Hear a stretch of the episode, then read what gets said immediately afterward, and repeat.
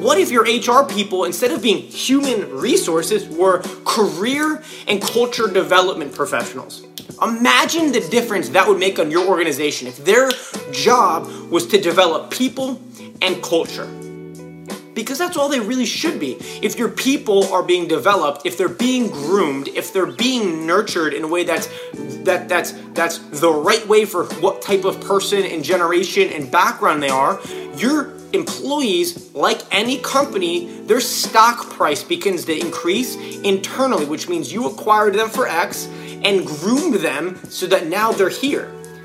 That's an amazing way for your human resources department to leverage data and in modern strategies to drive a return on investment on the, the, the reason you employ them if they have the right resources and their expertise, right? You maybe need to train them up, give them some perspective on how to deploy and execute such strategies.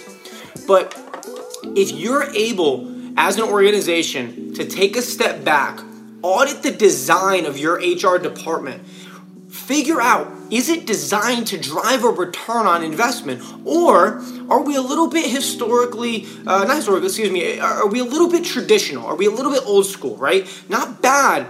Every every department goes through phases of evolution right? Think about 30 years ago a tax and accountant professional did taxes right? Now they're consultants. Everybody evolves. But i implore you are you designed correctly do they have too much administrative work on their plate to even execute on anything strategic? And once that's off the plate, can they, with the resources they have, invest in the people so that instead of HR, they're career and culture development professionals?